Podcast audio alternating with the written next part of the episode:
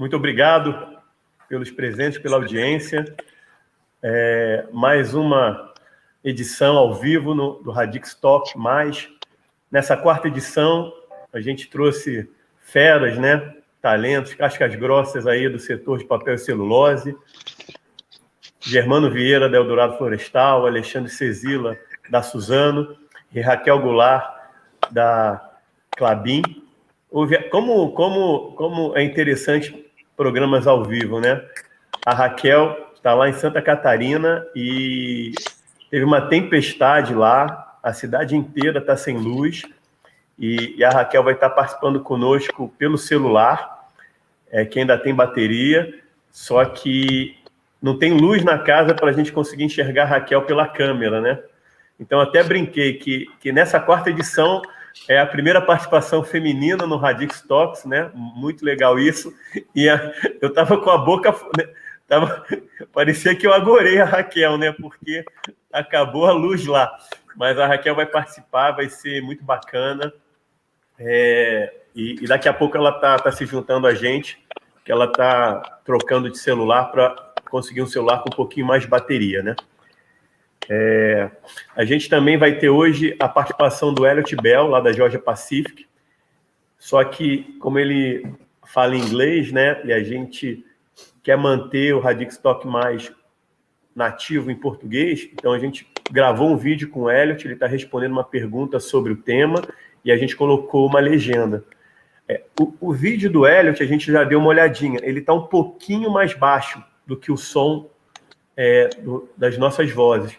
Então, antes de começar, eu, eu sugiro que quem esteja aí na audiência aumente um pouquinho o volume ouça o vídeo do Elliot e depois volte para o volume normal, porque a nossa voz está mais alta que, que, o, que o vídeo, né? Deixa eu, deixa eu passar aqui para apresentar é, os nossos debatedores. Eu, eu sempre uso uma colinha aqui, né? Eu conheço a turma, mas é, é muito bacana a gente ler e apresentar é, por completo o, o, grande trabalho que eles vêm fazendo aí nesses últimos anos, né? E eu sempre gosto de apresentar, porque quando a pessoa se apresenta, às vezes ela fica sem graça, né? Fica mais humilde e não fala toda, tudo que ela já fez, né? Deixa eu começar aqui pelo, pelo Germano, né? É, foi, foi muito bacana. Eu não sabia é, é que o Germano é, estudou na Rural lá do Rio de Janeiro, né? Fez engenharia florestal, muito bacana. A Rural é super parceira da Radix, é, é, é uma universidade muito antiga, muito bacana é, e, e, e, referência no, no, setor aí florestal. Ele tem pós-graduação em engenharia de segurança do trabalho, né, pela PUC, Minas Gerais, MBA é, pela FGV, possui mais de 30 anos de experiência, né, como gestor de grandes projetos é, florestais, né? É, na época nem se chamava Celomital, né? Mas ele começou o trabalho dele na Celomital, carvão vegetal. Eu acho que era antigamente era CAF Santa Bárbara, não é isso, isso Exatamente, exatamente. Bacana, muito bom. É, eu, a gente começou a trabalhar na época que ainda era belgo, belgo mineira, e depois virou Arcelor, depois Arcelormittal. Comecei a trabalhar com, com a Belga bem, bem depois de você, em 2004, mas ainda peguei antes de ser ArcelorMittal. É, também trabalhou na Senibra, é, mais recentemente é, na Maciça, né? Maciça. Maciça, é, na parte de painéis reconstituídos de MDF. Eu acho que já tem 10 anos né, na, na Eldorado Brasil como diretor florestal.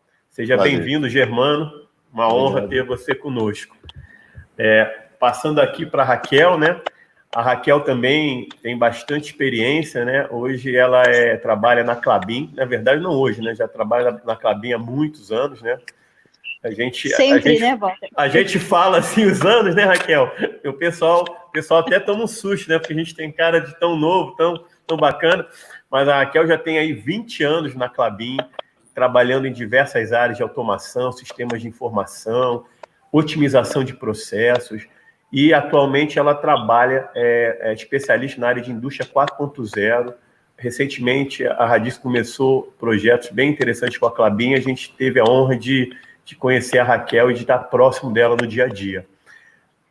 Ela está fazendo mestrado, né, Raquel, em engenharia de produção na Universidade Técnica Federal do Paraná, que também é uma referência no, Paraná em engenharia de diversas disciplinas. É especializada em indústria 4.0 também pela UTFPR. É, ela é cientista de computação e bacharel em sistemas de informação e tem especialização, obviamente, né, em papel e celulose não precisava nem ter feito essa especialização, né, por depois de 20 anos trabalhando na área, mas ela tem uma especialização em outra referência também, que é a Universidade Federal de Viçosa. Seja bem-vinda, Raquel. Um prazer ter você aí conosco. e uma pena Obrigada. que faltou luz, mas a gente vai, vai, vai dando o nosso jeitinho aqui. Aqui não é Faustão, mas a gente consegue ao vivo né, se adaptar. E por último, né, meu, meu conterrâneo carioca, Alexandre Cezila. Também tivemos aí a oportunidade de conhecê-lo é, ano passado.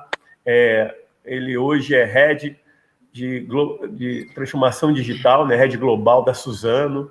A gente chama né, de CDO. É, mas ele possui uma carreira de mais de 20 anos, é, com passagens pelo grupo Telefônica, grupo Votorantim, a gente tem amigos em comum, né? Fábio Faria, Renato Blanco, todos eles falaram: Poxa, que bom lá no programa, vou assistir. Cara, é muito bacana, vai ser super legal. É, Cezila atuou em áreas comerciais, de inteligência de mercado, marketing, precificação e, recentemente, né, transformação digital e inovação. Ele é formado em administração e também tem MBA em gestão econômica pela FGV possui especialização em inovação e tecnologia pelo MIT, muito bacana, e é mentor, né? Isso é muito, muito legal, pela Endeavor, Plug and Play e também Agitec. Seja bem-vindo, Cezila, um prazer estar com vocês. É, pessoal, é, só para falar um pouquinho, né? A gente gosta sempre de, de começar o programa, né? Fazendo assim o momento mais sério é, é, é o painel informal, é, é um painel que a gente traz especialistas para falarem com uma informalidade, para ser uma coisa mais leve, mas a gente quer deixar o nosso recado aqui para todas as vítimas do Covid, né?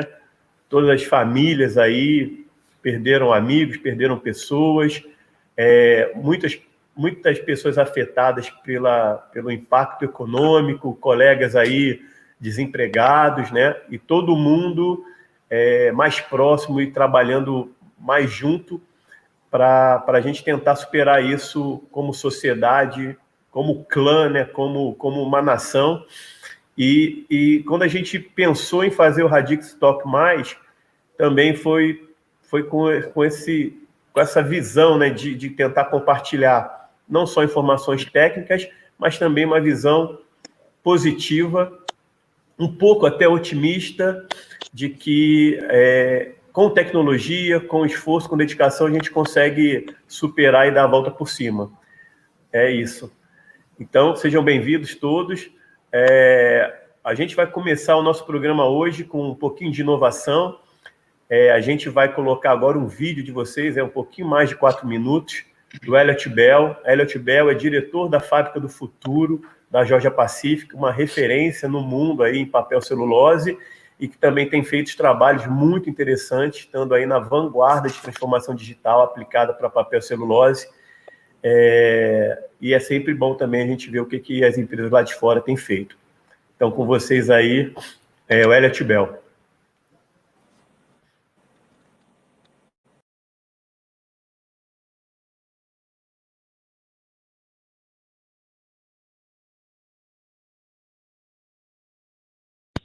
Good morning. My name is Elliot Bell. I am the Senior Director of Advanced Process Solutions for Georgia Pacific. I'm thrilled to have been asked to speak to you during today's RADIC talk. As a process control engineer, digital transformation is extremely exciting to me. We here at Georgia Pacific had started preparing for digital transformation back as early as 2015 with really our efforts really taking ground and kicking off in 2017.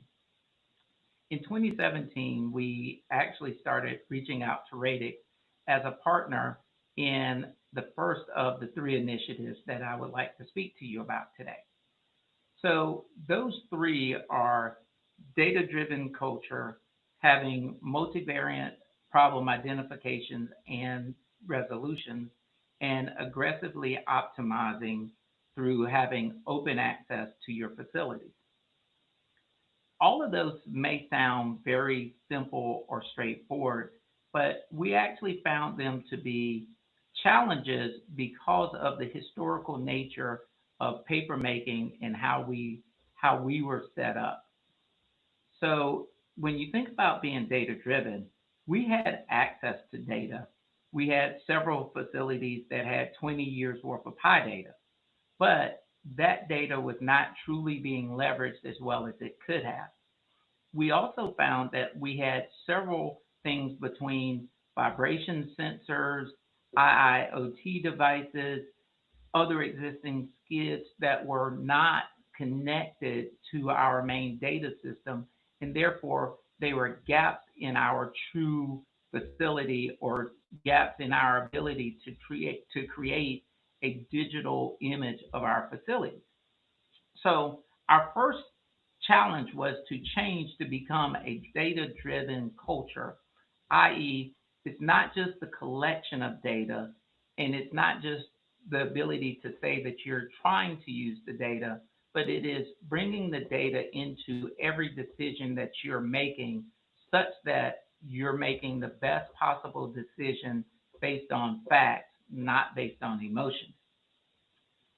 The second ties into the data driven culture because once you have the data, you have to be able to use it.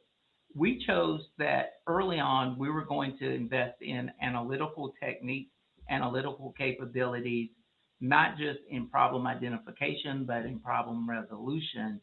And through that, we became a lot more informed as to how our facilities actually were behaving and where our problems really were. The multivariate problem resolution then feeds into the last of our three, which is the aggressive optimization. Because once you know what the issue is, once you can see it, you have a human action model that describes the need to go resolve the issue. Well, then you can run into things like who gets credit for it or how what well if i give him credit for it can this person over here also get credit or can i get credit? So you have to break down that issue also.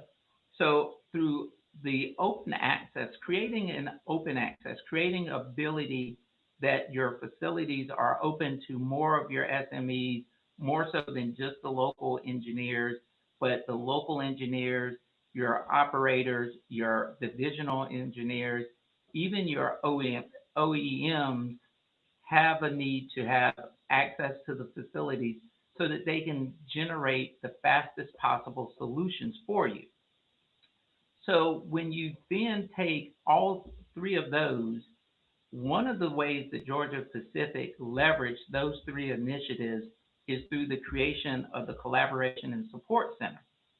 This is a center where we brought together process engineers, process control engineers, reliability engineers, OEMs, um, and other subject matter experts to have a single location where all could reside, work on identifying issues and resolving issues at the same time using the data that we had already improved to help us get to a point where we could create greater value for our facilities through having access data and a centralized multivariate uh, process.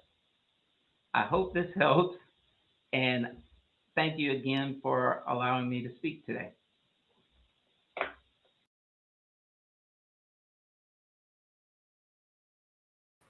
Muito bacana. Elliot Bell, falando um pouquinho, né? Ele chegou até a botar um comentário no, no YouTube, um alô, no YouTube não, no LinkedIn, falando, né, de, de que muito interessante a nossa iniciativa, É, ele destaca né, que as empresas estão sendo muito criativas e flexíveis para enfrentar a pandemia, mas que o legal desse programa específico seria mostrar como empresas que já estavam investindo em transformação digital muito antes é, da gente imaginar que teria uma, algo desse tipo, é, estão se saindo, né? E a, e a Georgia Pacific fez isso, né? Começou a planejar a transformação digital, a melhoria dos dados, tem um centro, uma sala de controle centralizada, né? um control tower em Atlanta, monitorando 10 usinas. É, começou a pensar nisso e planejar isso em 2015. Começou a desenvolver isso em 2017. E em 2019 eles conseguiram, né? Não ter só a, a torre de controle é, funcionando lá, lá em Atlanta, mas uma nova estrutura de, de né, sistemas de informação, de indicadores. É, e agora estão tão, tão com muito mais facilidade de, de enfrentar a pandemia. Né? O trabalho que antes eles faziam centralizados em Atlanta, na sala de controle, hoje a turma lá está trabalhando cada um na sua casa, como se estivessem juntos, né? Então hoje eles conseguem ver informações lá de cada fábrica. Pessoal, é, a Raquel, a Raquel aparentemente não conseguiu voltar, né? Deve ter tido algum problema. Como a gente falou, ela teve uma falta de energia na cidade dela, causado por uma tempestade, né? Chegou a se formar um tornado lá em Penha, Santa Catarina, 150 quilômetros de Florianópolis, e ela está tentando dar um jeitinho de se conectar via celular. Então, pessoal, é, vamos seguir. É, daqui a pouco ela deve conseguir se juntar a gente, mas a gente segue aqui com Germano e com Cezila. É, Germano, eu achei muito interessante o que o Hélio te falou e essa ideia toda de que ele chama de Remote Service Support Center ou Control Tower, né? Parece muito com a sua ideia da Eldorado da sala Iris, e, e, e lá ele, ele, eles não atacaram a floresta, né? A, a floresta lá da Georgia Pacífica é até terceirizada. Então o foco deles lá foi indústria. É, como é que você faria é, uma comparação, né, das dificuldades que a área florestal enfrenta para conseguir trazer essas informações todas para um, um, centro de controle como a Sala Iris, comparada com, com, com o que acontece no, na indústria, né? A gente sabe que a indústria tem cabo passando, os equipamentos não se mexem, né? então é, é, é mais fácil. É, fala um pouquinho das, dessas dificuldades que, que vocês enfrentam né, para trazer as informações. Tá ok. Obrigado, eh, Flávio, pela oportunidade de participar aqui com vocês. Aí, Grande prazer. Poxa. Com a Raquel também, uma pena que a Raquel ela deu uma fugida, quem sabe ela entra aí. Mas é, é, eu gostaria de, de, de tentar dar, dar, um painel de, de, de como nós estamos é, no, no, aspecto de usar a tecnologia para é, gestão é, florestal. E aí é, eu, eu, na sequência, eu falo quais as minhas dificuldades e quais as minhas, os meus sonhos, onde que a gente, onde que a gente quer chegar. Primeiramente, é, a avalanche digital, a avalanche tecnológica, ela ia chegar em qualquer lugar. Ela chega primeiro na indústria, mas se ela, ela chega, ela vai chegar no agronegócio, como já chegou em, em vários lugares, e a floresta não, não é diferente. Então, isso vinha, isso vinha, a gente tinha que estar preparado para isso. Então, eu é, lá na Eldorado, nós montamos um time de competitividade, um time que, que, que falasse a língua digital, que entendesse todas essas letrinhas que, que vocês falam aí, é, é, que, que, que, é muito bacana, eu, eu tento entender, mas é, é tão rápida a mudança dessas letrinhas que se eu consigo acompanhar tanto. Mas é, a gente tem um, um, grupo que fala isso e discute com, com, com, a parte gerencial todos os conceitos e aonde que a gente quer chegar. Hoje, na, na, na Eldorado, a gente tem, a gente começa a nossa tecnologia com o uso de drone. Nós usamos drone há muitos anos, porque nós vimos no drone uma possibilidade de, de fazer planejamento florestal. Muito Esse bacana. planejamento florestal, os drones, quando a gente vai começar a fazer um projeto florestal, aquelas fotos do drone, então nós, nós junto com outras empresas, com algumas empresas de tecnologia, nós trouxemos aquilo para uma, uma leitura que a gente precisava. Então, a gente já pega a, aquela imagem que o drone nos traz, transforma aquilo numa informação e gera é, é, muito conhecimento daquilo. Por exemplo, é, apesar de a gente trabalhar numa área plana, a gente trabalha numa área muito arenosa, então a gente está su muito sujeito à erosão. E área plana, plana, plana, ela não existe. Qualquer declividade causa erosão, principalmente em, em situação arenosa. Então, essa imagem, o que, que ela faz? A primeira, a primeira ela faz um, um, uma, um ajuste para melhor utilização da fazenda. Segundo, ela, ela simula uma chuva, ela, simula uma, uma chuva média que a gente tem aqui, e essa chuva nos dá a principal é, leitura, que é como nós devemos fazer os nossos sucos de plantio. Isso aí é, é a primeira informação e o primeiro conhecimento que a gente tem.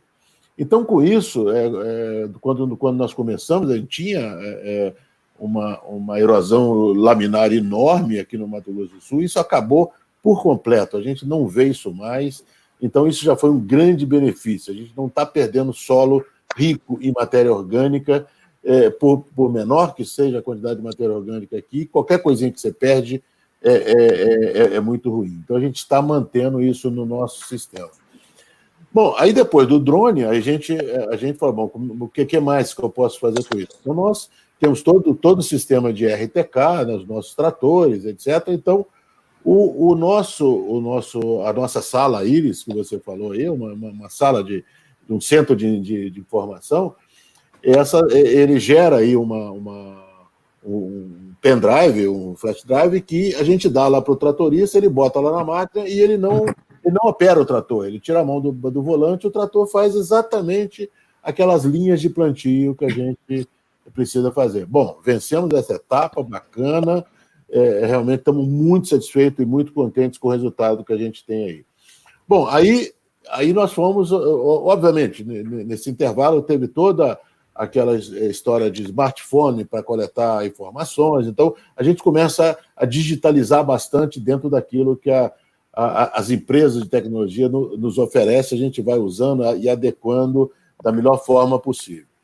E aí a gente começa a olhar as máquinas. Hoje nós temos 5 mil, aliás, 2.500 ativos, é, dos quais aí são, são 280 tratores, nós temos aí 160 máquinas pesadas, é, é, nós temos aí 400 caminhões próprios, é, 110 ônibus levando gente para tudo quanto é lado, ônibus de van e tal. Ou seja, é uma quantidade de ativos rodando nas nossas áreas impressionante. E todo ativo, ele gasta dinheiro, ele consome energia, ele, consome, ele trabalha bem ou trabalha mal, ele, ele tem que ser monitorado. Aí nós começamos a trabalhar isso, aí tem toda a história da telemetria, aí começamos a embarcar é, lá na, na, nossa colheita digital, aí embarcamos tudo quanto é, é além de telemetria, é a parte de operação, como é que está sendo operando, e a gente está tá vigiando a nossa máquina de colheita. É, fizemos também toda a logística nossa, toda a logística nossa, a gente fica assistindo os caminhãozinhos para lá para cá, para ver como é que está o fluxo, como é que está isso, como é que está aquilo, ele deve, a gente deve intervir, não deve intervir. Então a gente vai trabalhando dentro daquilo que a gente a tecnologia nos oferece e adequando para a gente ter aí um, é, ganhos de produtividade e evitar o desperdício, ter uma série de, de, de coisas que a gente tem que fazer. Além disso, a, a, a, gente tem aí um monitoramento de imagem que, que para mim, esse é o meu xodó. Então, é, é, é na, na, hora que pa, começa na imagem, a gente tem um, uma empresa, uma, uma, uma relação com uma empresa é, que tem N nanosatélites aí rodando e a gente começa a pegar essas imagens e interpretar tudo. Então, a gente começa a ver como é que está a biomassa. A cada ano da empresa, a gente tem através de fotografia, começa a interpretar isso, a biomassa está boa, não está boa, é, é, isso aí começa a trazer informações importantes para a gente. Não só informações de produtividade florestal é, e da saúde da planta, do jeito que ela está, mas também informações se tem alguma praga, a gente percebe, lógico, que a, que a coloração mudou, a gente tem que intervir, etc. Além disso, aí também, imagem, a gente tem torres de observações a gente tem várias câmeras aí que a gente é tipo um Big Brother da nossa floresta. A gente fica vigiando a nossa floresta e é um sistema bacana que ele funciona de dia e de noite. Ele tem lá uma, uma interação lá de pixels que à noite ele dá uma, uma informação para a gente, eu sei que está acontecendo alguma coisa na floresta e mando o meu vigilante ele, ele, ir lá e ver. Aí pode ser um incêndio, realmente é são coisas muito graves que a gente, que a gente tem. E também lá no, lá, lá no Íris, a gente tem a, a é, toda a, a, comunicação lá de, de, de, A gente começa a enxergar isso tudo, é, todas as, as os 170 veículos que estão é, levando mecânico, é, levando supervisor, não sei o quê, são um monte de gente rodando, a gente monitora isso tudo. Então a gente sabe exatamente em tempo real onde é que está cada um aí para a gente ver e se comunicar e ser rápido nas, na mitigação de problemas que podem vir. Bom, enfim, isso, isso, isso tudo é, é, o que é o que a tecnologia é, bateu na porta e nós, opa, isso é interessante, bota para dentro. Então a gente tem essa, essa, esse time de competitividade que esse time fica olhando para isso e trazendo isso, isso tudo para a gente. Bom, agora você falou qual, qual a minha qual a minha a minha apreensão. Exatamente. O meu maior problema são 230 mil hectares. É uma, uma área espalhada, o negócio não, não é tão aglomerado. O meu grande problema é conectividade. Eu preciso é, é conectar, é, é, conectar tudo isso que eu tô, que eu estou colocando, que eu estou aportando nas minhas máquinas, em, em tudo que eu estou fazendo, eu preciso me conectar para gerar valor mais rápido. Eu preciso estar enxergando isso de forma mais, mais rápida e gerenciar isso é, cada vez mais. Então, esse, esse é o meu, meu grande problema hoje. Meu grande problema hoje não é a tecnologia em si de o que fazer, mas como conectar. É, a Raquel entrou aí. Como conectar é, é, tudo isso aí para uma linguagem e aí gerar valor de fato através desses conhecimentos. Aí sim o, o, o íris, né, essa, essa sala que, que, chamamos de íris, ela, ela pode gerar cada vez mais é, valor para a gente. Agora, o, o eu, eu, eu, não sei se você quer isso por etapa ou eu posso terminar minha fala com, com os meus sonhos? Como é que você está? Eu acho, eu acho, eu acho que ia ser, eu acho, ia ser muito legal é, você falar com, dos seus sonhos. Tá bom. Depois eu, depois eu ia até pedir para o Cecílio e para a Raquel é, em cima do que você está tá falando, né? E a gente teve aqui um comentário que eu acho também é, serve assim de mais um pouquinho de, de, Deixa eu adicionar mais um temperozinho aí na sua fala. Que o, que o Carlão, né, da, da sua track, nosso presidente do nosso conselho, ele comenta, né? É, quais alternativas, né? Além da satelital, para esse gap aí de conectividade, né? De repente, depois nós três podemos, vocês três podem comentar um pouquinho também. É, tem a ver com o que você falou, né, Germano? Da, do grande problema que é a conectividade. Mas continue aí, Germano. Tá. É, é enfim, é, é, essa conectividade é o problema. Né? Realmente, no, no, o Carlão falou, o, o, o que ele falou está correto. É, você tem uma tecnologia, mas nós estamos no campo. O campo é espalhado, o campo não tem essa cobertura que a gente tem na indústria. Então a gente precisa vencer essa etapa. Como nós vamos vencer? Aí eu estou curioso para ver aí o Cezila e a Raquel me, me dar as dicas aí, porque eu não sei realmente como vencer isso aí. É um negócio que gente precisa virar essa página. Mas, mas assim, eu não tenho dúvida. Eu sou muito otimista quanto ao, ao homem e a, e a, sua e a sua criação, como é que ele bota a tecnologia para dentro. Eu não tenho dúvida que a gente vai resolver esse, esse problema mas é preciso resolver, porque senão a gente para na metade e o investimento ele acaba a gente ficando em dúvida se ele realmente está valendo a pena ou não, todo esse investimento que a gente tem feito. Bom, mas o que que eu, assim, o, o que que eu acho que é o, que é o meu sonho? E aí, aí, aí eu posso colocar uma coisa que é, é, isso tudo que eu falei, ele está à disposição para todo mundo. É o um negócio aí que a gente está todo mundo andando meio que, que para e passo com essa é, com essa história toda aí no, no agronegócio. A gente tem visto é, empresas de cana e outras empresas de plantações de, de, de, de soja, que está todo mundo mais ou menos caminhando nisso aí. É, agora, a floresta é, é, é uma, uma, coisa in, engraçada. Né? Eu tenho muitos anos que eu estou na floresta e a gente tem tá discutido, tá, tem discutido aí é, a parte de sustentabilidade. Por exemplo, sustentabilidade, é, é, essa palavra começou tem 50 anos, mais, mais ou menos em torno de 1972, começou a se falar em sustentabilidade. Vocês não eram nem nascidos ainda, mas é, começou essa história de falar sustentabilidade, sustentabilidade, ecologia, não sei o quê, não sei o quê. Isso foi passando, passando, passando, passando, passando. Então, hoje está muito próximo da gente é tentar enxergar o que, que é isso.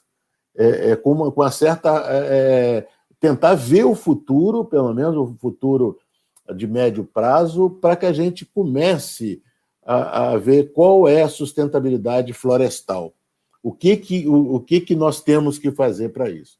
Então, a tecnologia ela tem que chegar, mas não na máquina mais. Ela tem que chegar na floresta.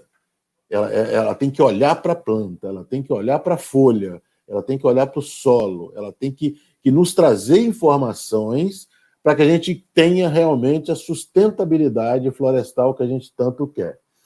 A gente, a gente tem visto nos últimos anos é, uma, uma enxurrada de novas pragas florestal. Para você ter ideia, é, é, a gente tem um, um, grupo de empresas, são as maiores empresas do, é, do Brasil que, que, plantam. É, hoje, para você ter ideia, todas elas estão, estão com mais ou menos em torno de 20 a 27% da sua área comprometida, assim, atacada por uma praga qualquer. Isso sem falar de, de, de formiga, estou falando de outras pragas. Não estou falando de formiga, que formiga já é a nossa amiga né, de convivência há anos. Ou, ou, ou seja, então a gente precisa é, começar a entender de outros fatores, de outras coisas, de outras ameaças, que são déficit hídrico, que é, é, é esses fenômenos, anoma, essas anomalias que a gente vê aí, a Raquel acabou de passar por uma, é, são, são coisas que a floresta e nós, como, como silvicultores, não, não aprendemos a lidar com isso. E aí, aí a gente começa a achar que a gente começa a homogeneizar tudo, a fazer um clone, que esse clone vai se repetir, vai, vai ter homogeneidade, vai crescer, vai crescer cada vez mais, etc, etc. Isso, isso não tem fim. Não é verdade. A, a, o que está acontecendo aí, a gente, a gente tem aí exemplos dentro da, da, de casa, que nós fizemos estudo aí com a, com a Fundação Brasileira de Desenvolvimento Sustentável, nós fizemos estudos de clima que está mostrando que o que está por vir não é uma coisa trivial. E a gente precisa garantir essa sustentabilidade florestal através de tecnologia. A gente precisa que a tecnologia chegue na árvore. A gente precisa que a tecnologia comece a ter uma leitura e, obviamente, a conectividade está tá de novo aí presente para que a gente comece a gerar valor. E aí tem, temos que ser rápidos nisso, porque a, a, é uma coisa muito grande. Enfim, quer dizer, é, é, é essa que é, que é, a minha história, é, Flávio.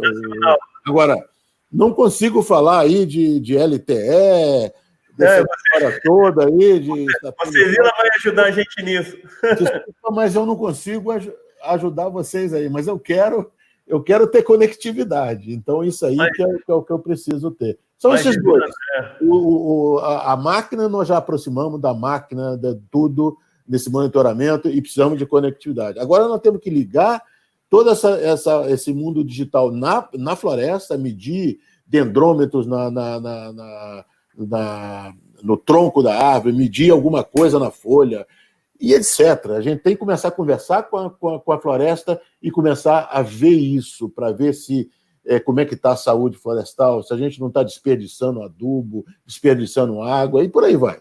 Então, isso tudo, aí isso é o que eu chamo de sustentabilidade. É o, é o passo seguinte no, no aspecto florestal. Mas lembre-se, a conectividade está ligada nos dois aí, que não tem. Isso não tem escapatória. Precisa ver o que, que vai, vamos fazer. Mano, você, você tem um time excelente lá que a gente teve a oportunidade de conversar, né? É, liderado pelo José, também conversamos com o Carlos Justus. E, e, essa turma aí de especialistas é, dão aula até para a gente aqui de fora sobre é, os desafios da conectividade. Né? Mas eu acho que você, você tocou no ponto que é o nosso nosso guru né, da Radix, o Geraldo Rochox, ele, ele falou até no último programa, né? Que, que a gente tem que preparar a transformação digital não apenas para responder as perguntas que a gente tem hoje, mas para ajudar a gente a responder as perguntas que a gente nem sabe, né? Por exemplo, o Covid-19, a pandemia foi uma coisa que ninguém sabia. Nem, ninguém estava com essa bola de cristal. É, a gente viu mesmo é, hoje que aconteceu com a Raquel, uma tempestade no meio do inverno, que acabou com a luz. Estava tendo, vindo do sul, é, é, eu não, até, até esqueci o coletivo, uma nuvem de gafanhotos, né? É. Imagina, é, é, muita coisa. E, e, e, e, aí eu puxo já a deixa para o Cezila. Cezila, comenta. Eu sei que, que vocês têm esses desafios também na Suzano. É, eu sei que, além das frentes industriais que, que a gente vai explorar daqui a pouquinho, é, como é que você tem visto também esse, esse desafio aí nas áreas florestais da Suzano, que também são enormes? Bom, primeiro, escutam bem? Estamos ouvindo bem. Legal. É, primeiro, boa noite a todos aí. É um prazer aceitar esse convite aí com a Radix, com, com o Germânio, com a Raquel, bater esse papo é, e conversar um pouquinho mais sobre a nossa indústria, que tem tido um valor ainda maior nesse momento aqui, e, e por ser uma indústria que trabalha por bens essenciais, então é um prazer estar aqui com vocês, batendo esse papo e aprendendo um pouquinho com esse grupo aí de peso. Né? É, falando um pouco da sua pergunta, assim, a parte da floresta, é, para a gente na Suzano, Flávio, assim, tem alguns pontos. Assim. É, eu concordo muito com o Germano em relação à questão dos dados. Né? Dados é, é um ponto muito importante. Mas a, a, questão das camadas de oportunidades, que a gente chama, é, nos deixam ainda dizer que a gente tem muitos fatores a tratar ainda. Enquanto não há conectividade na floresta, a gente tem muita oportunidade ainda para a gente poder. A gente fala que tem muito mato alto, né? Então, se eu pegar uma cadeia da produção da celulose, você tem oportunidade de tratativas de, como a Mano bem colocou, do, da alocação do clone geneticamente, aonde melhor colocá-lo para que gere produtividade, a despeito de uma extensão territorial tão grande, você com informações de solo, temperatura, é, crescimento do nosso material é, ao longo dos anos, você consegue aprimorar esse modelo geneticamente e alocar melhor o clone na floresta. Então, é, isso não depende exatamente de dados em tempo real, depende sim de dados, né?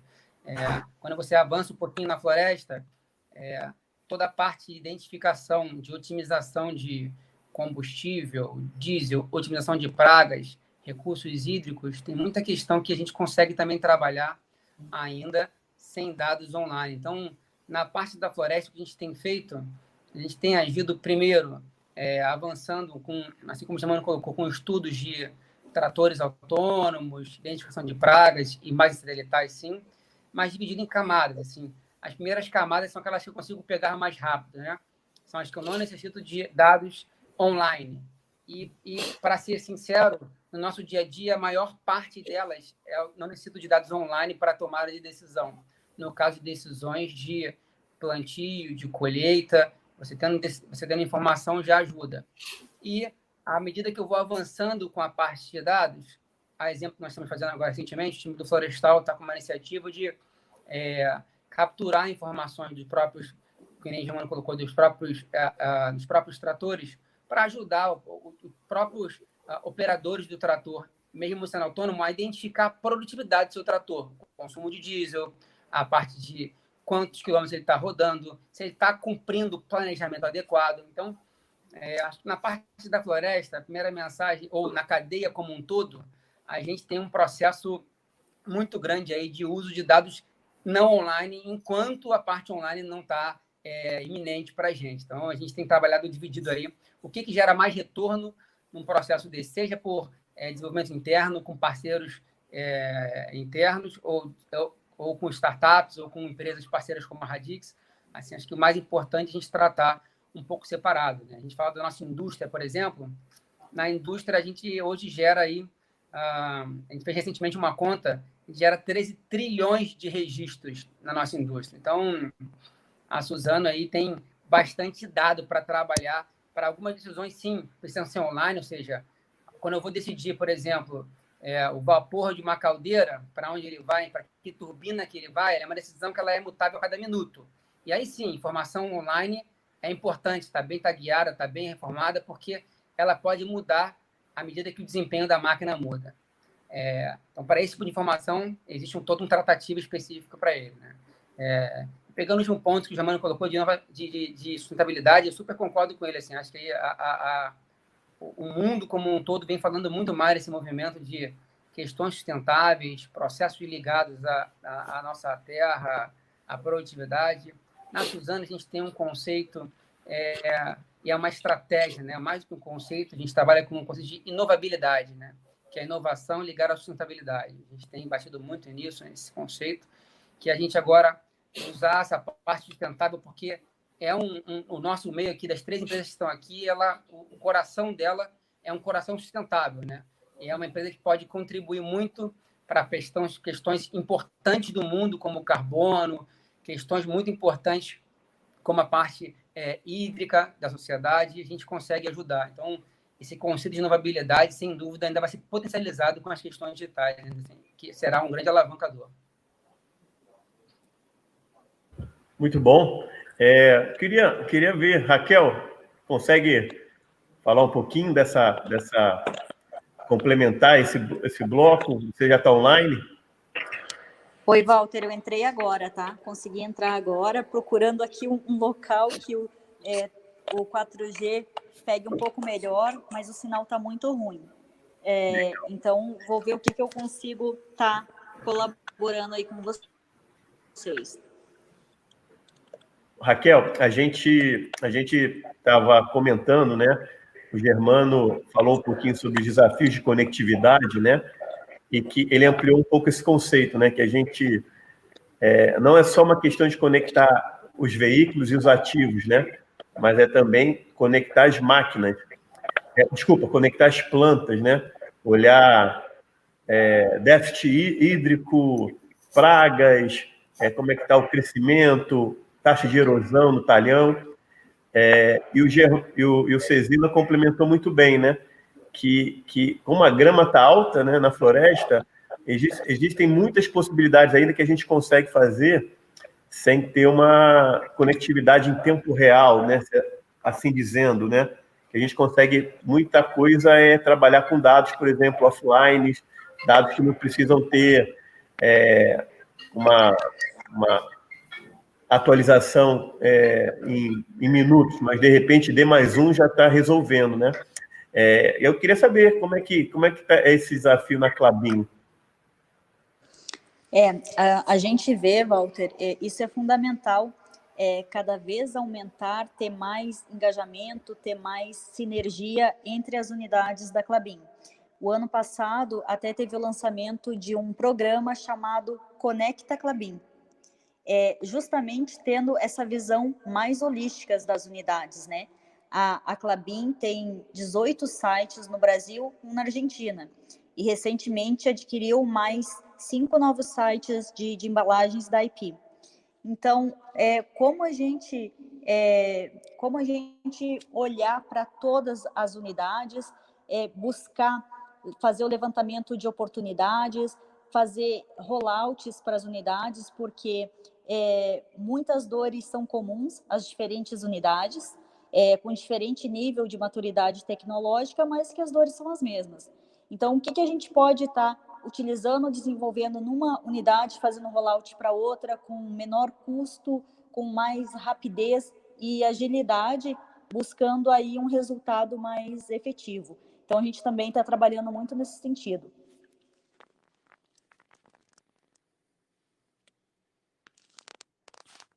Muito bom, Raquel. Vou, vou, vou aproveitar que, que você está conseguindo responder, né? Que você agora conseguiu uma janela aí de conectividade.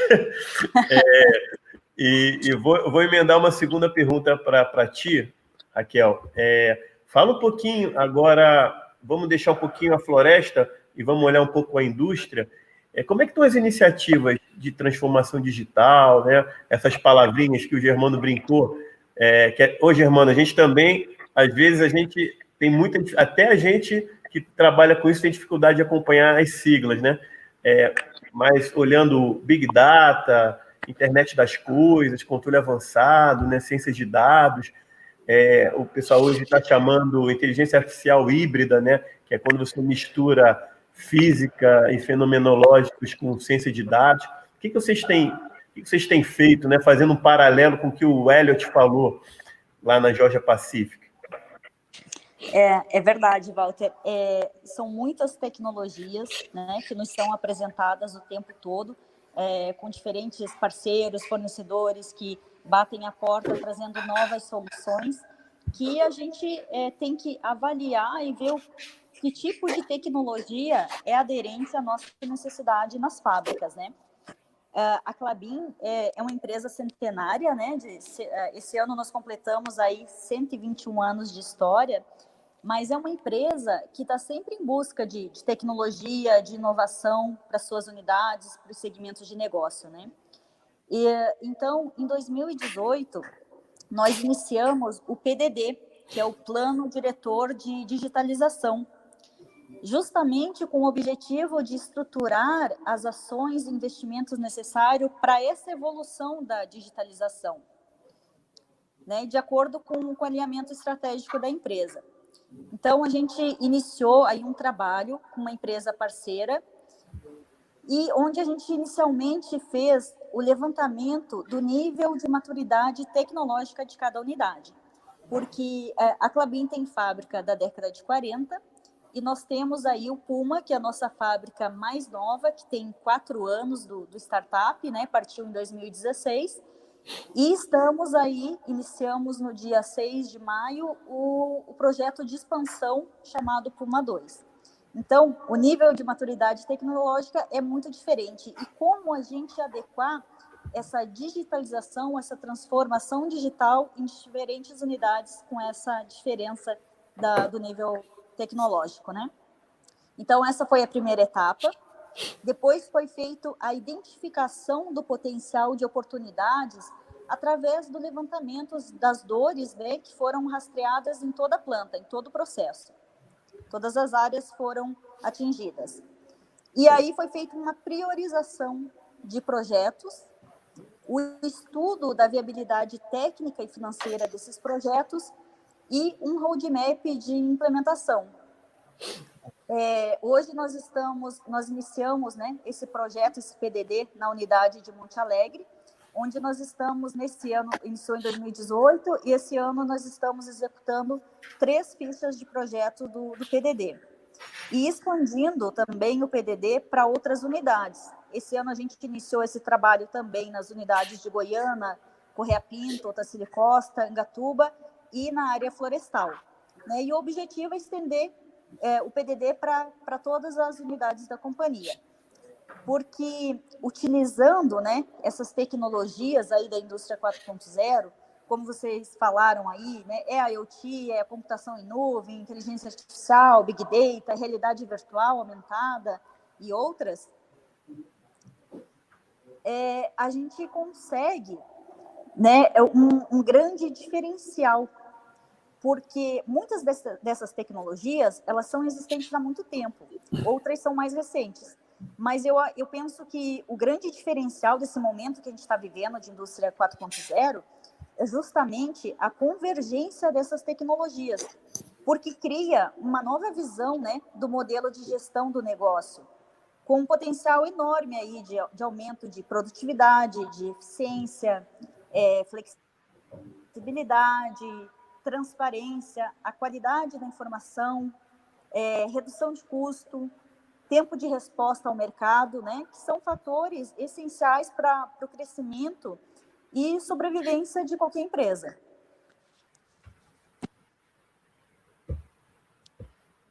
Excelente, excelente. É, viu? Foi, foi ótimo. Deu para ouvir tudo muito bem. É, e, e, e, fazendo aí uma, um paralelo, né? Eu acho que o Cezila está com uma missão parecida com essa, né, na Suzano, né? É, onde, onde a Raquel realmente comentou muito bem do plano diretor de digitalização, que tem fábricas muito antigas, fábricas super novas. Eu acho que essa aquisição, né? Essa, vocês já tinham essa, essa, esses problemas internamente. Com a vinda da fibra para dentro do grupo Suzano, né, Cezila? É, e, e, no último bate-papo que a gente falou, você também comentou, né? Que uma das dificuldades que você tinha é analisar onde dá para. onde tem oportunidade de negócio, quais são as tecnologias, como unificar isso Fala um pouquinho também, é, fazendo uma junção com o que a Raquel falou sobre a ótica aí da Suzano, desse grupo, desse time aí campeão que você também tem. é, legal, assim.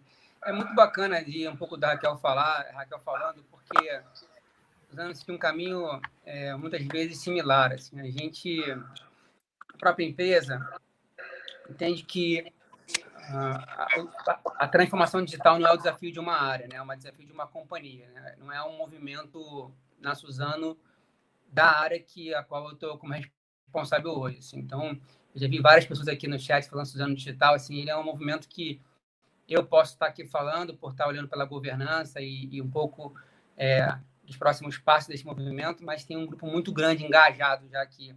E eu acho que esse é um dos segredos aí do sucesso desse movimento até agora, porque ele começou de maneira muito similar à maior parte das empresas que têm sucesso, que nem a Camila está falando, assim, onde a gente levanta as prioridades, entende as dores, prioriza, e aí chegou um ponto de inflexão onde nós definimos o que deveríamos fazer internamente é, e o que deveríamos fazer com parceiros ou startups. E quando eu falo internamente, não é fazer como a gente fazia sempre. É? A gente contratou uma equipe aí é, muito capaz de ciência de dados. A gente tem hoje engenheiros de dados, desenvolvedores. Então, tem uma área, irmã nossa, que é a área de TI, que está sempre com a gente, trabalhando em todos os negócios. A gente se reúne com as áreas. Respondendo especificamente primeiro de TI, é, da parte de indústria, é, a gente sentou com o time industrial e catalogou as dores reais. Então, a primeira coisa que a gente teve questão de fazer não é saber aonde usar a inteligência artificial. Essa não foi a pergunta usada. A pergunta usada foi aonde dói na nossa indústria. E a gente viu que poderia, que doía para maximizar a energia. Manutenção tem um custo alto. É, você tem recursos, ciclo de é, água rodando dentro do processo. A gente tem processo de geração de energia. Enfim, tem uma infinidade de processos de consumo de químicos que a gente começou a entender aonde é, as tecnologias digitais poderiam ser utilizadas. A gente também, a partir desse entendimento, eu falo, esse entendimento ele foi feito junto com o time industrial. Então, não fui eu que ou uma ou um grupo especializado chegou, foram pessoas que trabalham na, na, na Suzano, que tem anos de casa com experiência e falaram, olha, aqui a minha dor tá para gerar insumos químicos. Assim, a Suzano é a maior empresa de eucalipto, de celular de eucalipto do mundo. Então, assim, a gente tem aí, de fato, um, um contingente muito experiente dentro de casa. E se aproveitou dele para poder mapear as oportunidades. As oportunidades mapeadas, o que a gente fez foi entender. A gente desenvolve internamente solução ou desenvolve com um parceiro? Internamente, a gente aloca cientistas de dados, a área de negócio e TI juntos e monta um grupo de trabalho com um modelo ágil. Então, a gente está usando ágil na indústria para fazer projetos que a gente entende que vão nos trazer competitividade estrutural. Então, a gente tem hoje é, diversas pessoas que estão conduzindo projetos em manutenção preditiva, geração de energia, é, gera, melhoria de insumos químicos, usando é, é tecnologias modernas para implementar questões dentro de casa com parcerias. Então, toda vez que dentro de casa eu uno grupos internos e começo o desenvolvimento com metodologia ágil, usando ágil, design, ciência de dados, engenharia de dados, TI, como eu falei, crudado com a gente, todo mundo junto, mais a área de negócios, e começamos a desenvolver soluções. Dependendo da sua solução, a solução pode vir por uma startup por uma empresa parceira, uma grande empresa. E aí ela pode vir por fora. Então, a gente tem exemplos aí em manutenção preditiva, que tem um grupo liderando já para predizer quantos equipamentos vão quebrar, o que, que vai acontecer. Então, iniciativas com startups e parceiros olhando isso. É, então, tem aqui, estou vendo que está participando aqui Moisés, estou vendo aqui mandando mensagem, tem uma galera aqui acompanhando manutenção, falando, não esquece da manutenção. Então, os líderes de manutenção estão aqui. É uma turma é, boa. Já dando aquela força para falar manutenção preditiva. Então, tem liderança da própria indústria conduzindo aqui, dizendo, olha, a gente vai liderar, manutenção preditiva é importante predizer aonde a, gente vai, a máquina vai quebrar eles se unem com startups ou grandes empresas ou cientistas de dados para resolver isso. Questões como, por exemplo, geração de energia. Então, tem várias etapas do processo que, se você melhorar o processo, você consegue maximizar a, a, energia gerada. E a Suzano, ela, ela, hoje, ela vende energia, né? E com essa questão energética que a gente vive hoje em dia, é importante. Então, existem trabalhos, por exemplo, com nossa equipe de ciência de dados, usando via machine learning nas turbinas e caldeiras para maximizar a geração de vapor e otimizar o sistema de energia de uma planta. Então, tem vários processos que a gente faz hoje em dia que partiram de uma priorização, mas para mim o grande diferencial aí é, não está na tecnologia. Assim, é, eu, sendo um cara de digital, para gente que estranha, mas para mim o grande diferencial está nas pessoas. Assim, a gente tem uma equipe muito engajada aí e sendo capacitada. Até o final do ano, a gente vai capacitar mais 70 cientistas de dados na companhia. Então, é um grupo que vai expandindo e vai ganhando horizontes para transformar simultaneamente várias áreas da companhia, criando um grande movimento. Bacana. Não, é, muito obrigado. Acho que você tocou num ponto importantíssimo, né? Que, que, que é, é, o fator ser humano, né? O fator ser humano também acredito que, que é o grande diferencial. O Germano também já tinha comentado, né? Que, que confia muito na, na, na, criação e na criatividade. Mas é, queria agora aproveitar, né? Essa reta final de bate-papo e abrir um pouquinho para perguntas, né? Que a turma está participando bastante, né? É, uma pergunta aqui que, que eu achei muito interessante, né, do Geraldo Souza. É, eu acho que é o, que é o, que é o, que é o Geraldo, que eu, né, trabalhou conosco na que tinha um desafio muito grande lá, a colheita de cana, né? E lá o problema era as colheitadeiras. Mas você estava falando do sonho, né, Germano? É, e, e o Geraldo faz um trabalho aí de imaginação, né? Quais seriam os, os, os, benefícios, assim, se você não tivesse problema de conectividade, tivesse conexão, que nem você comentou, dos equipamentos e conexão das plantas, é, o que, que você conseguiria já estar trazendo grandes benefícios? É a pergunta dele. Qual seria o maior ganho para o setor se tivesse uma conexão satisfatória?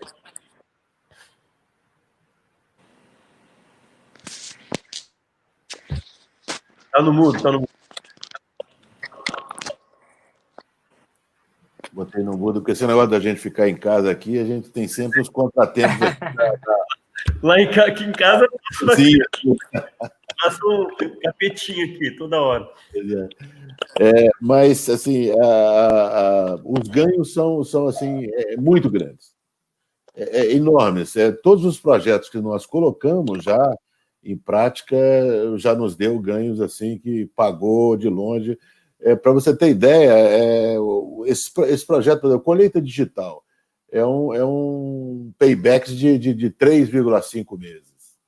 Então, são, são coisas assim é, é gigantes. E tem, assim, é, é muitos. Para você ter ideia, você está bem conectado à sua operação, a, a, a, cada, a cada 10 quilos que eu, que eu, que eu diminuo no, na, no meu no meu metro cúbico de, de, de, madeira, eu ganho quase um milhão por ano. Então, quer dizer, é, é assim, a cada, cada metro cúbico que eu coloco a mais lá na, no meu caminhão, eu ganho também outro, outro dinheirão. Quer dizer, é, é, é assim, os ganhos são assim, é, são muito grandes, não são pequenos. Só que, assim. Fica até vou... difícil de dizer qual vai ser o maior, né? Exatamente. Por exemplo, eu, eu, eu, eu tenho uma, uma estimativa que, a, a, por exemplo, no logística, por exemplo, se você conhecer, é, se você começar a brincar de Deus lá, com um monte de caminhãozinho rodando em cima de uma mesa, você, você começa a dar fluxo, você começa a dar isso, você começa a transportar madeira que está um pouquinho mais seca, você tira o caminhão de uma estrada que está um pouquinho pior e bota numa outra estrada para você otimizar a sua frota, não sei o que, não sei o que. Olha, isso aí é dinheiro que você não, você não imagina o dinheiro que tem eh, nisso aí. É muita coisa. Só que hoje você só trabalha, você só analisa o passado. Você, você, você digitaliza, bota tudo, de repente você olha. O que, que aconteceu? Aconteceu isso. Ah, precisa melhorar para frente. Só que é tão dinâmico isso aí, isso é tão dinâmico que não tem um solver que humano que você começa a, a, a achar que vai dar conta de fazer isso aí. É, é, porque assim, é uma complexidade. Florestal, gente, é, é, é complexo, é muito complexo. Por exemplo, é, você tem aí é, clones que, que têm uma, uma, uma produtividade aí de 50 metros cúbicos por hectare ano. Aí você pega esse mesmo clone, bota no, no, no outro lugar, que tem uma diferença, um, um, regime de precipitação um pouquinho diferente, ele cai para 30. O, o, mesmo clone que você trabalhou. Quer dizer, é, é, informação e conectividade é, é gigante. Pode ter certeza, é gigante o ganho. Não é pequeno o ganho. Só que você, você não. A gente está aprendendo a lidar com isso, tá? Não é assim. É, é você botar o sensorzinho na máquina tal, e depois, se Deus quiser, na floresta toda, você bota o sensorzinho e você tem que gerar valor, gerar conhecimento dessa história, você tem que trabalhar. O, o, o Cezila falou aí, é, é, você tem que ter pessoas capacitadas para trabalhar isso aí, não, não, é simplesmente achar que a, a, esse mundo digital chega e resolve, resolve o problema. E não está tão interativo assim. Você precisa ter muitas pessoas boas dentro do, do negócio. Agora, não, não tenha dúvida, eu tenho assim, a gente tem avaliações de todos os projetos nossos, mas são projetos com taxa de retorno assim, enorme, enorme, enorme, enorme. Não tenha, não tenha dúvida que, que isso aí é um, é um é caminho sem volta. E, e, assim, e o mais interessante disso aí, aí eu volto também à palavra da sustentabilidade, é, é, é, o, é, o, é, o, é, é, é, o vazamento de produção. Quando eu falo vazamento de produção, é toda a energia que você que está escapulindo entre os dedos que você não está vendo. Isso, isso, é outro ganho que, que, traz uma sustentabilidade de um projeto nosso é, para dentro do, do, do, do, jogo, quando você encarar aí adversidades que, que podem vir aí no, no, no nesse, nesse mundo do agronegócio. Então, é, é gente, olha, não, eu, eu, eu, não, não, sei, talvez eu tenha sido muito vago para falar aí para o Geraldo, porque eu não tenho número na cabeça assim. Mas é, é acredite que é, é, o ganho não é, não é pequeno. Só que a gente precisa saber entender melhor essa como, como, é, como é que se joga esse jogo aí da, do mundo digital aí. Não é, não é tão simples. É. A gente estava conversando muito com a, com a sua equipe, né, com a turma da Oi também lá, e são investimentos grandes, mas a turma sempre falou, mas os ganhos que a gente está prevendo também são grandes, então é, é para ir em frente mesmo. É, antes que a Raquel caia, né, eu estou eu, eu, eu, aqui ansioso para fazer uma pergunta para ela também, e eu vou juntar com. Ó, teve um comentário muito bacana aí do nosso colega Ronaldo, né, lá da Senibra o CIO da Senibra, Ronaldo. Seja bem-vindo aí, Ronaldo. Obrigado pela participação também. É, mas, Raquel, é, me ajuda a responder a pergunta do, do, Cristiano, né, que atua no Hub de Inteligência Artificial lá do Senai, do Paraná, e ele está perguntando né, sobre as empresas, né, vocês três, é, se vocês já estão implementando soluções com inteligência artificial nos seus processos, né? Eu, eu, eu já sei a resposta, mas eu quero emendar. É, Raquel, me ajuda a responder, né? Responde o Cristiano, mas fala também, Puma 2 já nasce indústria 4.0? Como é que é, como é que é esse desafio aí? Com certeza, Walter, o Puma 2, né, o projeto de expansão já parte aí indústria 4.0, assim como o Puma 1 é, também tem muita, muitas tecnologias já utilizadas na é, de indústria 4.0, porque o Puma é uma das mais modernas instalações de celulose do mundo, né? Nós procuramos adotar a, as melhores práticas de sustentabilidade e tecnologia guiados pelos pilares da, da indústria 4.0.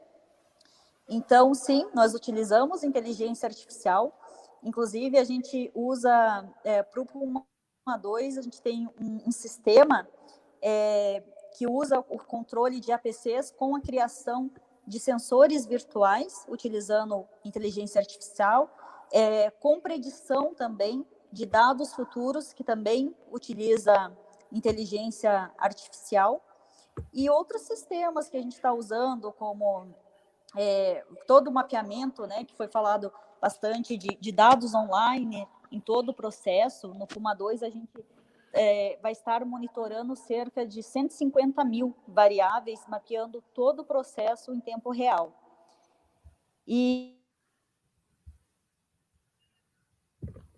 treinamento operacional para o teste de, de lógica de controle, para o comissionamento da planta, é, que mais? A análise do processamento em nuvem, né, a uso de realidade virtual, realidade aumentada para os treinamentos, a implementação de políticas de, de segurança é, e procedimentos né, cybersecurity para a rede de automação e para a rede industrial. Então, a gente tem várias iniciativas dessas tecnologias sendo é, implementadas no Puma 2. Muito obrigado, Raquel. Aí o destaque aí ao comentário do Ronaldo, né? Ronaldo lá da Senibra, onde Germano trabalhou lá atrás, né, Germano? É, não sei se vocês foram colegas, mas eu acho que o, Ronaldo é mais novo. É, é, trabalhei 10 anos, uma maior, maior saudade lá dos mineiros lá. Legal. Eu tenho uma história tão engraçada lá. É, eu estava saindo do Rio de Janeiro para ir para Patinho, só tinha um voo de manhã. Perdeu o voo no aeroporto. É, mas aí a gente pegou um carro e pegou 5, 6 horas, 3, 4 horas até Ipatinga, porque não podia perder a reunião e a reunião. Mas é, é, muito bacana, né? É, a gente fica super feliz. É, é, a, gente, a gente que trouxe o Elliot para abrir o painel, né? É, parecia que, que, que, que coisas bacanas só estão sendo feitas fora do Brasil, né? Na Europa, nos Estados Unidos, mas essa, esse seu depoimento aí sobre, sobre Puma 2 é muito bacana saber que, que, que se na média a gente não está lá na frente, né, a gente tem pontualmente é, empresas como, como Eldorado, como Clabin, que estão, estão, estão realmente na da onda. É, Cezila, eu, eu, queria também aproveitar uma pergunta aqui do Putinelli, né? É, você também conhece ele bem, né? Putinelli nosso amigo lá de Congás e também do, do, do, grupo de digital de São Paulo, né? Que, que vocês montaram. É, ele, ele, ele fala muito, teve essa dificuldade, né? Que, e, ele, e ele fala do diferencial são pessoas, né? E eu acho que, que, que a gente poderia é, falar um pouco também e, e, e caminhando para a mensagem final. É, a gente tem recebido muitos assim, pedidos de participar de bate-papo com universidades, né? Que, que a empregabilidade para os engenheiros, para os cientistas, é, para os ciências de computação, para os engenheiros florestais, né? Já não era tão simples. E agora, com a pandemia, ficou mais complicado ainda. Mas fala um pouquinho de, de, de como é, é o time de, de dados, como é que você vê aí para o futuro é, se vão ter vagas, é, como é que está o mercado, né? Explora um pouco o que o Putinelli está falando, é assim, perfeito sua colocação, Cezila, as diferenças são as pessoas. Como vocês desenvolvem o engajamento legítimo das pessoas com os projetos disruptivos de indústria 4.0? Né? Como é que você engaja tanto o seu time como os parceiros? Fala um pouquinho para gente. E depois eu abro também para Mano e Raquel complementar, porque eu acho que esse tema de pessoas é muito importante. Legal, assim, é uma excelente pergunta, assim, para a gente poder fechar os blocos, mas, assim, Putinelli, obrigado aí pelo apoio aí, pelas perguntas. É, acabei de ler outros comentários aqui também, acho que é bacana. O tema de...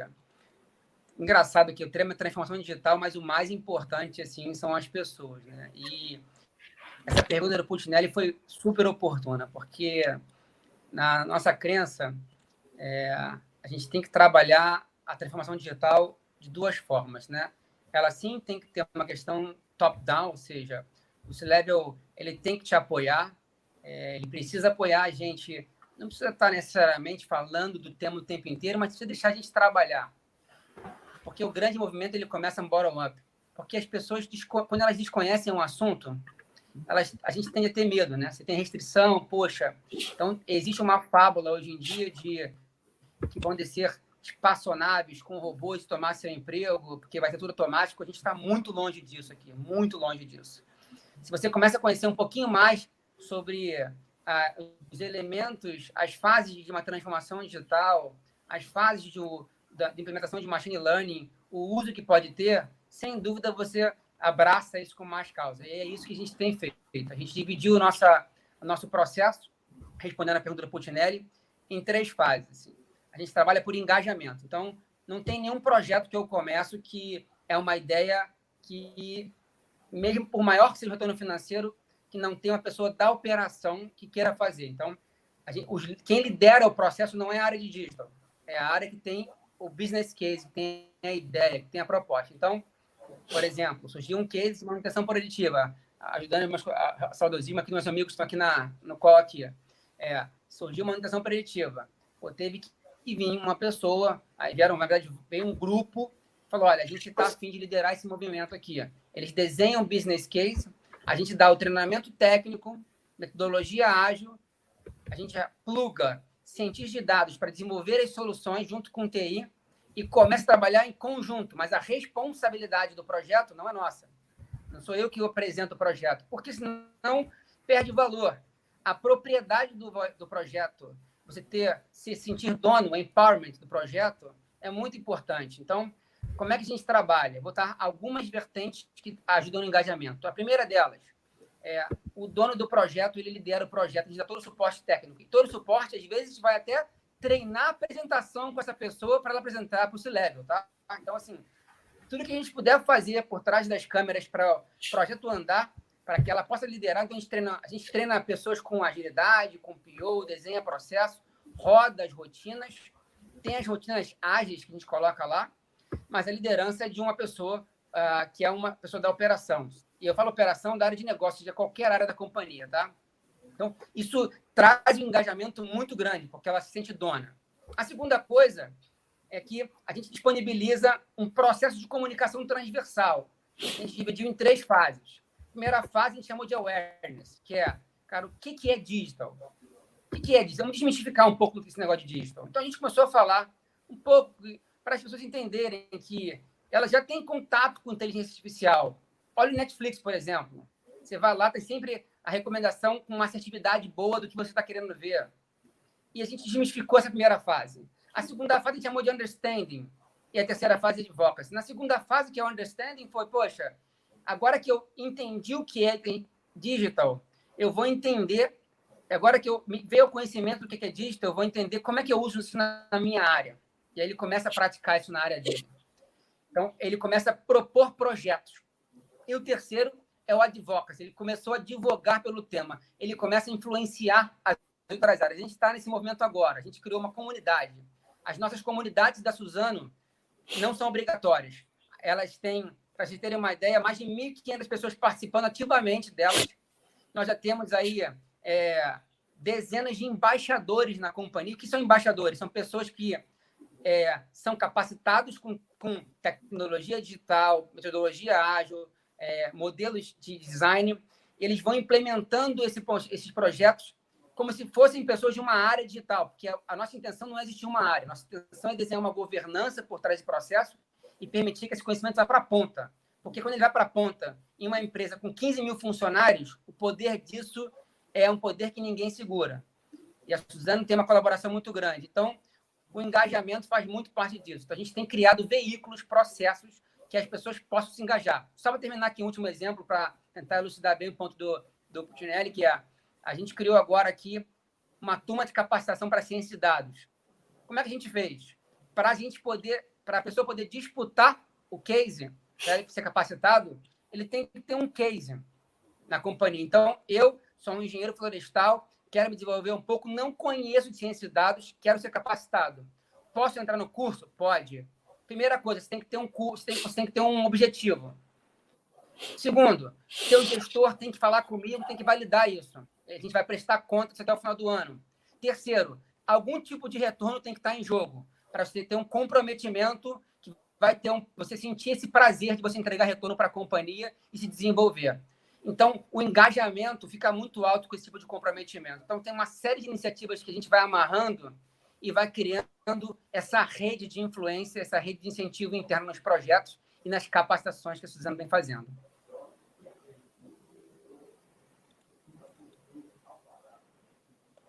Tá no mudo, eu acho. Flávio, tá no mudo.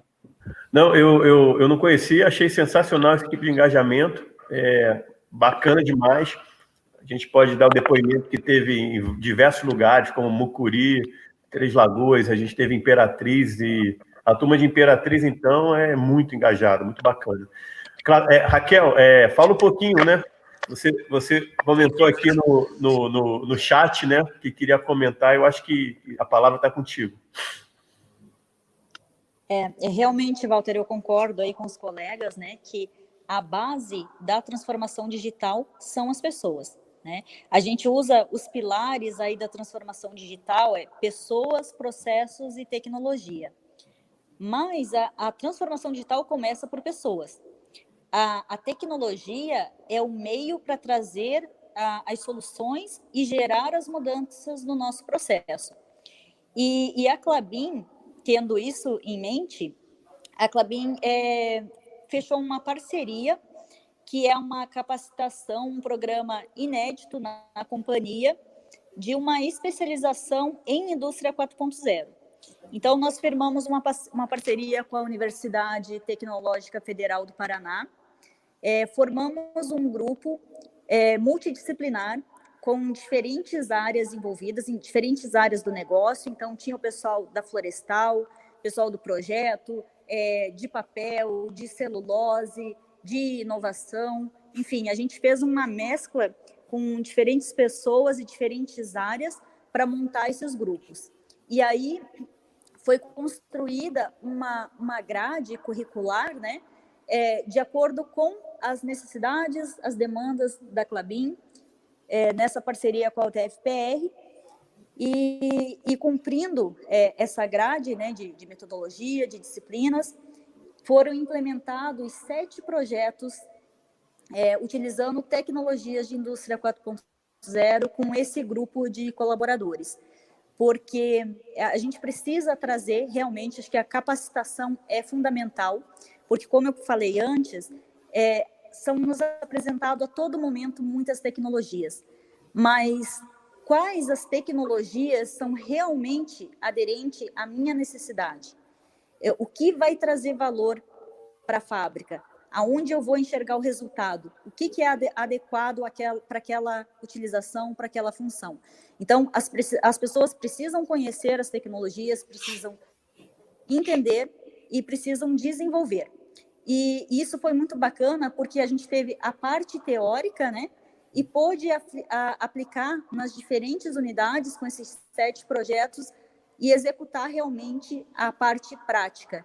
E nós ficamos muito, muito satisfeitos, foi uma grande satisfação com o resultado, o retorno que a gente teve é, para a companhia com esse programa.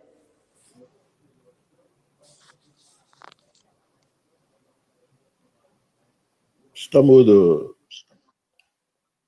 Obrigado. Sempre ponho no muro também. A gente fala muito de inteligência artificial, né, Raquel? E tem uma inteligência natural, né? Que Deus nos deu para usar. Muito bacana. É, pessoal, agora realmente é a hora das mensagens finais, né? É, eu, ia, eu ia pedir para vocês né, uma mensagem final com a visão de vocês é, de como é que como é que a gente vai vai, vai passar por essa fase aí de, de pandemia. É, o que, que vocês diriam aí para a audiência, né? É, até com uma mensagem assim de positividade, né? Em Germano, a, a sua mensagem final aí para a audiência, para a turma, sobre o momento que a gente está passando aí. É, esse, esse, momento eu acho que não tinha é, é, nenhuma, nenhuma previsão, acho que não teve nenhum guru aí que, que nos avisou disso. Então a gente. É, as, as criatividades para mitigar isso tudo que vem aí, eu acho que teve, nasceu de todas as equipes em cada empresa e, e aí de mãos dadas aí, é, todo mundo está saindo lá na frente. É, no nosso caso, todo aspecto digital, obviamente, ajudou muito. Primeiro, pelo teletrabalho, isso aí teve que fazer uma, uma, uma grande diferença, porque senão a gente ia parar. É, agora, no, no aspecto de, de, de campo, no, no, caso da Florestal, nós estamos lá com, com as duas mil e tantas pessoas rodando normalmente. Criamos um protocolo é, é, extremamente rígido para isso. É, logicamente, isso não, não, não, fica barato, né? tem uma oneração dos custos nossos aí, mas no final nós estamos conseguindo botar em marcha tudo que a gente quer aí, tanto fábrica quanto quanto aspecto florestal, de logística, está rodando normalmente, sem, assim, a gente pode dizer, é, é, é, quase que imperceptível a Covid, números de casos da Covid dentro da, da Eldorado. É, é coisa de vez em quando aparece um caso, às vezes dois, mas não passa disso, é, volta. Então, assim, é um, são muitas pessoas andando em mais de 100 ônibus e e mesmo assim a gente tem, tem, tem, conseguido um resultado bacana. Isso graças à equipe que se mobilizou e criou um protocolo aí de tudo quanto é área de marca, sanitização, higienização de marca. Foi e, e, e, mais um comprometimento, né? A gente tem o que a gente chama de rádio Eldorado em todos os, os ônibus nossos tem a rádio Eldorado, então a gente fala muito. Isso foi uma foi um trabalho árduo, mas é que deu certo e estamos preparados para ir um pouco mais adiante eh, com, com isso e não estamos não pensando em parar operação nenhuma, nenhum setor nosso está parado é, por causa disso, somente o pessoal da área administrativa que está em, tele, em teletrabalho e graças à tecnologia está muito bom, né? Só tem uma reclamação, tá todo mundo se queixando que está trabalhando muito mais do que antes. Então, é, né? Isso faz parte né, da, é, isso aí é o, é o, é o, é o, é o, assim, é o efeito colateral da, desse tipo de coisa aí. Legal. Está indo bem. Eu só queria só é, reforçar aí o, o, que os colegas falaram, Raquel e Cecília, sobre, sobre pessoas. Eu acho que isso aí é, é, é o fundamental. É, é, eu, eu, acho que é, a tecnologia ela, vai vir, eu acho que nós temos artistas aí nessa área, são espetaculares as soluções que vêm, mas a gente, principalmente na área florestal, não é fácil você pegar aquele tratorista que a vida inteira tratou com aquele, operou aquele, aquele trator sem, sem, sem nenhuma digitalização, sem, sem tecnologia embarcada quase nenhuma, e transformar isso num, num quase uma aeronave. É, a cultura, é, né? Então é, é, é um trabalho árduo, mas necessário e, e tem dado certo. Eu acho que a gente tem feito um, um, um, belo trabalho, a equipe de recursos humanos aí, mais toda a equipe nossa tem feito um belo trabalho. Estamos conseguindo fazer um, um é, caminhar bem nisso aí. Ninguém, ninguém por enquanto está tá assustado com a tecnologia, estão aceitando bem. Mas gente é gente, né? Precisamos, precisamos cuidar disso. Obrigado. É, muito obrigado, é, Germano. Participação nota mil. Cezila, fala aí a mensagem final aí para a turma. Ah, antes, não sei se você leu, né? O Carlão vai, vai mandar o time dele para te apresentar o seu track link aí, ó. Que é muito, tá muito, muito conectado com essa questão de manutenção preditiva de equipamento e tal. muito bacana. Manda lá, Carlão, manda lá para a gente poder conversar e entender um pouquinho mais da tecnologia. Aprender sempre é bom. É, vou dividir rapidamente aqui para terminar, acho que duas principais vertentes da mensagem. Assim. Primeiro, em relação à transformação digital, falar que três principais pontos, se tiver sempre me perguntam assim, e eu reforço. Primeiro, transformação digital não é sobre pessoa, não é sobre tecnologias, assim, é sobre pessoas, assim, é pessoas e processos. Você precisa entender o que que é as derivadas desse processo todo para você não ter medo ao que está acontecendo, você se engajar. Assim, é muito mais fácil as pessoas, quando são donas do processo, quando elas conhecem, acessar. Então, à medida que você desmistifica isso, acelera muito mais seu, seu pace. O segundo, a transformação digital, é que é, é, ela é um processo que, sobretudo, ela muda na, na, na maneira de ver que a gente está atuado, ela muda a forma de trabalhar. Então, é, porque para crescer assim, numa empresa, numa indústria como a Suzano, que tem 13, só na, só na área industrial, com 13 trilhões de registros por ano, é, não dá para depender de uma área. Ela tem que ser um movimento cultural. E esse movimento cultural ele ocorre quando existe flexibilização, colaboração e a hierarquia que passa a existir é uma hierarquia de ideias. Então, menos importa o seu cargo, mais importa a sua experiência, quanto você pode contribuir para aquele, para aquele resultado acontecer. Então, com o tempo, a gente vai ver menos business blueprint de, de 153 páginas, que demora três meses para escrever. Você vai ver mais sessões de design para você ter um mock-up da sua solução e trabalhar em cima dela de maneira colaborativa, com o usuário presente. Então, as áreas vão se transformar de forma mais colaborativa, que tem um processo muito grande de conexão com esse movimento, é, assim, está fazendo gestão online. Então, é, o modelo digital de trabalho não é um modelo robótico, é um modelo colaborativo, é um modelo flexível, é um modelo ligado a propósito de pessoas, elas têm que estar engajadas com o movimento, e de hierarquia de ideias, costumo dizer, não é hierarquia de pessoas. Último ponto da parte de transformação digital é que, assim, conexão com estratégia é fundamental. Não adianta você fazer uma coisa, uma bela iniciativa numa área pequena, achando que está mobilizando o mundo, se ele não for uma vitrine, um showcase para a sua empresa, é difícil você começar a mobilizar grandes massas. A gente, quando fala de indústrias como essas que estão aqui representadas, a gente fala de milhares de pessoas. Então, é como você mudar o rumo de um oceano. Quando você muda um curso de um rio, você coloca uma barreira, o rio muda de lugar. Para você mudar o curso de oceano, é muito esforço que você gera.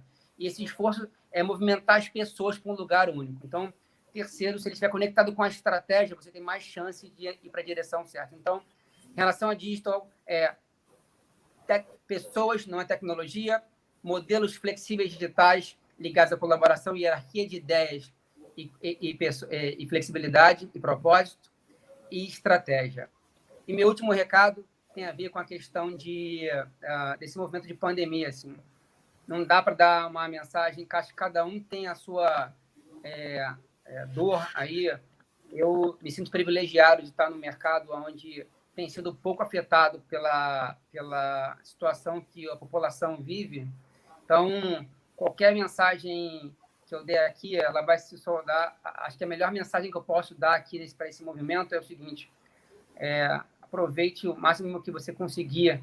Que, primeiro, vai passar. Assim, o mundo já passou por guerras globais, crises globais, e passou.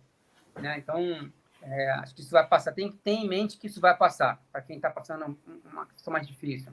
Segundo, é dentro do possível, aproveite para resignificar a sua vida família, conceito de trabalho, conceito de amizade. É a hora que você consegue olhar para você um pouquinho para esse movimento assim e falar, poxa, o que realmente que faz sentido para mim, né? Eu acho que a questão do home office traz muito disso. Você olhar agora e falar, poxa, o trabalho, o que, que é o trabalho agora? O que, que faz sentido eu ir para um ambiente de escritório se eu faço tudo daqui desse ambiente aqui? Para alguns faz mais sentido, para outros menos. Então, é importante uma reflexão.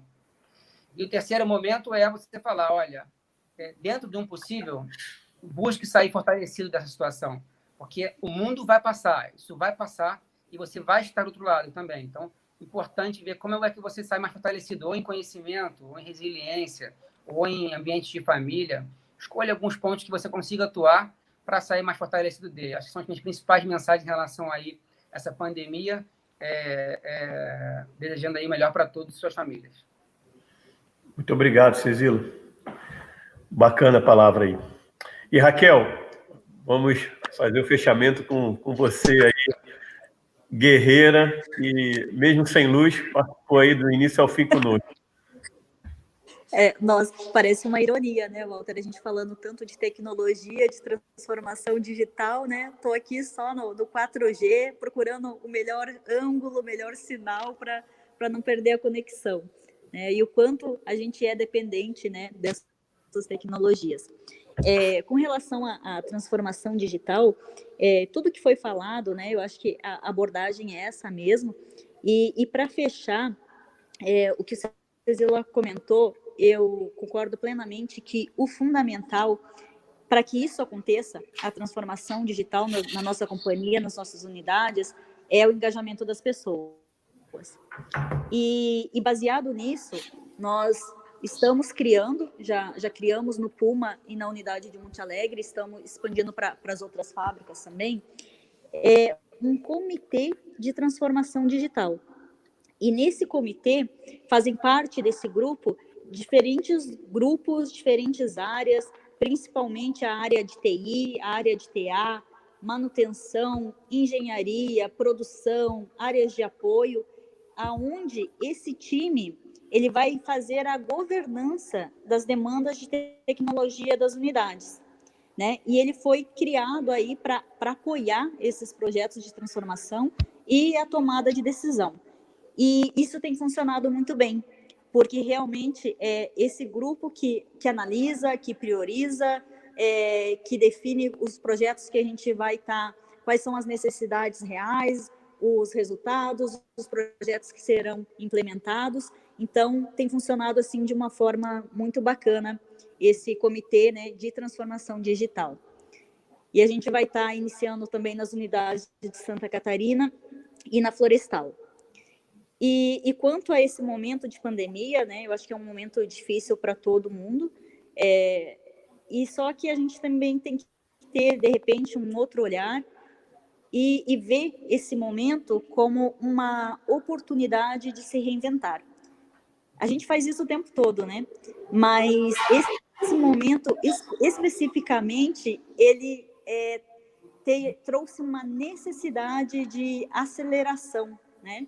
E, e para a gente buscar coisas novas, buscar novas tecnologias, reinventar as formas é, de fazer o que a gente vinha, o que a gente fazia no passado já não funciona mais e a gente tem que agir de uma outra forma e buscar outros caminhos. Então, o recado é esse, né? Vamos olhar com, como uma oportunidade. Raquel, muito obrigado, né? Obrigado a todos, obrigado à audiência. É, enriqueceu muito as perguntas os comentários aí para pro, pro, os debatedores. Professor Júlio, legal você está aí, professor Júlio, da Universidade Federal do Espírito Santo. O Alcides, grande Alcides, muita experiência, uma pessoa só também. Pessoal, muito obrigado. Eu tinha certeza que esse Radix Talks ia ser um sucesso, né? É, tive a oportunidade de conhecer vocês aí nos últimos anos, tanto o Germano, né? a gente fez a reunião lá no escritório do Germano, com Cezila, bem, Raquel, lá em Telemaco Borba. É, obrigado. Eu acho que vocês falaram de tecnologia, falaram de transformação digital, mas vocês falaram também muito de negócio do setor. É, a gente conseguiu fazer um link né, de indústria de florestal, de sustentabilidade e de pessoas. E, e eu acho que a gente deixa uma mensagem positiva né, de que, que a pandemia vai passar e que o ser humano graças a Deus, continua fazendo a diferença, né? Então, esses filmes aí apocalípticos, né? Matriz, Exterminador do Futuro, que as máquinas dominam, eu acho que que está longe e eu acho que nunca vai chegar. É, obrigado, em nome da Radix, obrigado a todos. É, e é isso, né? Tudo que é bom tem que acabar. Fica um gostinho de quero mais. Convido todos vocês para o próximo evento, né? O número 5 o tema ainda é uma surpresa, dentro em breve a gente vai estar anunciando. Germano, é, Cezila e, e Raquel, muito, muito obrigado aí. E, e Elliot, é, thank you very much. I know you're gonna see this video later. You are showman guy. Thank you. um abraço a todos. Obrigada, gente. Tchau. Saúde.